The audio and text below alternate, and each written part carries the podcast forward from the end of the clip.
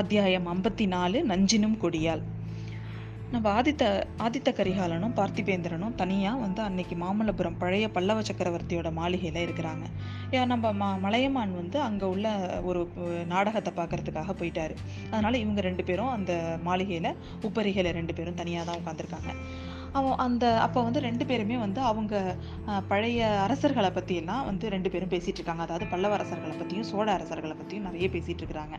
ரெண்டு பேரும் பேசி பே அதாவது அவ அவனோட க ஆதித்த கரிகாலன் என்ன சொல்ல வர்றாருன்னா சோழர்கள் எவ்வளவோ என்னென்னவோ பண்ணியிருந்தா கூட எதுவும் வந்து அதாவது பல்லவர்கள் அளவு அளவுக்கு மனசுல நெ நிலைச்சு நிக்கல.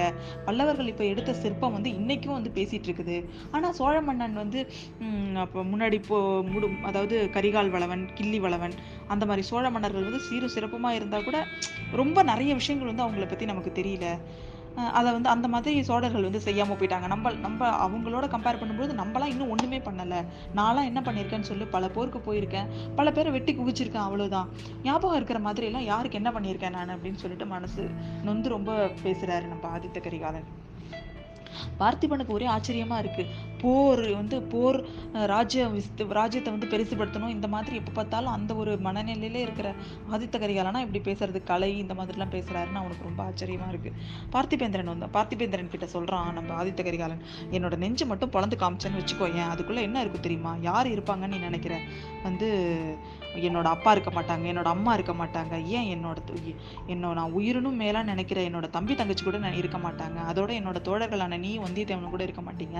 அங்கே ஒரு வஞ்சகமே உருவான ஒரு பெண் மட்டும்தான் இருப்பா அப்படின்னு சொல்கிறான் அது யார் அப்படின்னோடனே அது வந்து பழுவூர் இளையராணி நந்தினி அப்படிங்கிறாங்க உடனே அவன் சொல்கிறான் எனக்கு ஒரு ஒரு மாதிரி நான் யோசித்தேன் பழுவூர் இளையராணி பேச்சு வரும்போதெல்லாம் நீங்கள் வந்து உங்களோட மொ- உங்கள் கண்கள் சிவந்து நீங்கள் ரொம்ப மனவேதனையாக இருக்கிற மாதிரி நான் உணர்ந்தேன்.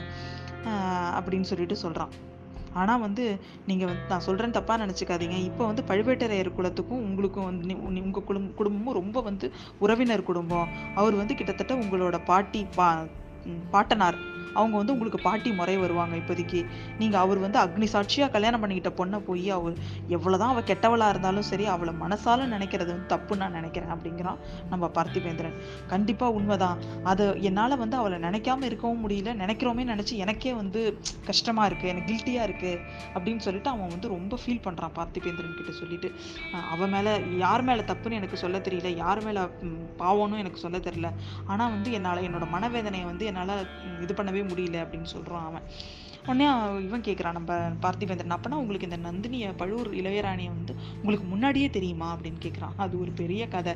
கட்டாயம் நீ கேட்கணுமா அப்படின்னு கேட்குறான் கண்டிப்பாக எனக்கு தெரியணும். உங்களுக்கு வந்து என்னால் ஏதாவது அந்த விஷயத்தில் ஆறுதல் சொல்ல முடியும்னா கண்டிப்பாக உங்களுக்கு ஆறுதலாக நான் இருப்பேன் அப்படிங்கிறான். இந்த ஜென்மத்தில் எனக்கு ஆறுதல்ங்கிறதே கிடையாது. நீ வந்து இலங்கைக்கு போக போகிற இலங்கைக்கு போகிறதுக்கு முன்னாடியே நான் உங்ககிட்ட இந்த கதையை சொல்லிடுறேன் அப்படின்னு சொல்லிட்டு கொஞ்ச நேரம் கழித்து அவன் அந்த கதையை சொல்ல ஆரம்பிக்கிறான். அந்த கதை என்ன அப்படிங்கிறத நம்ம அடுத்த பாகத்தில் பார்க்கலாம்.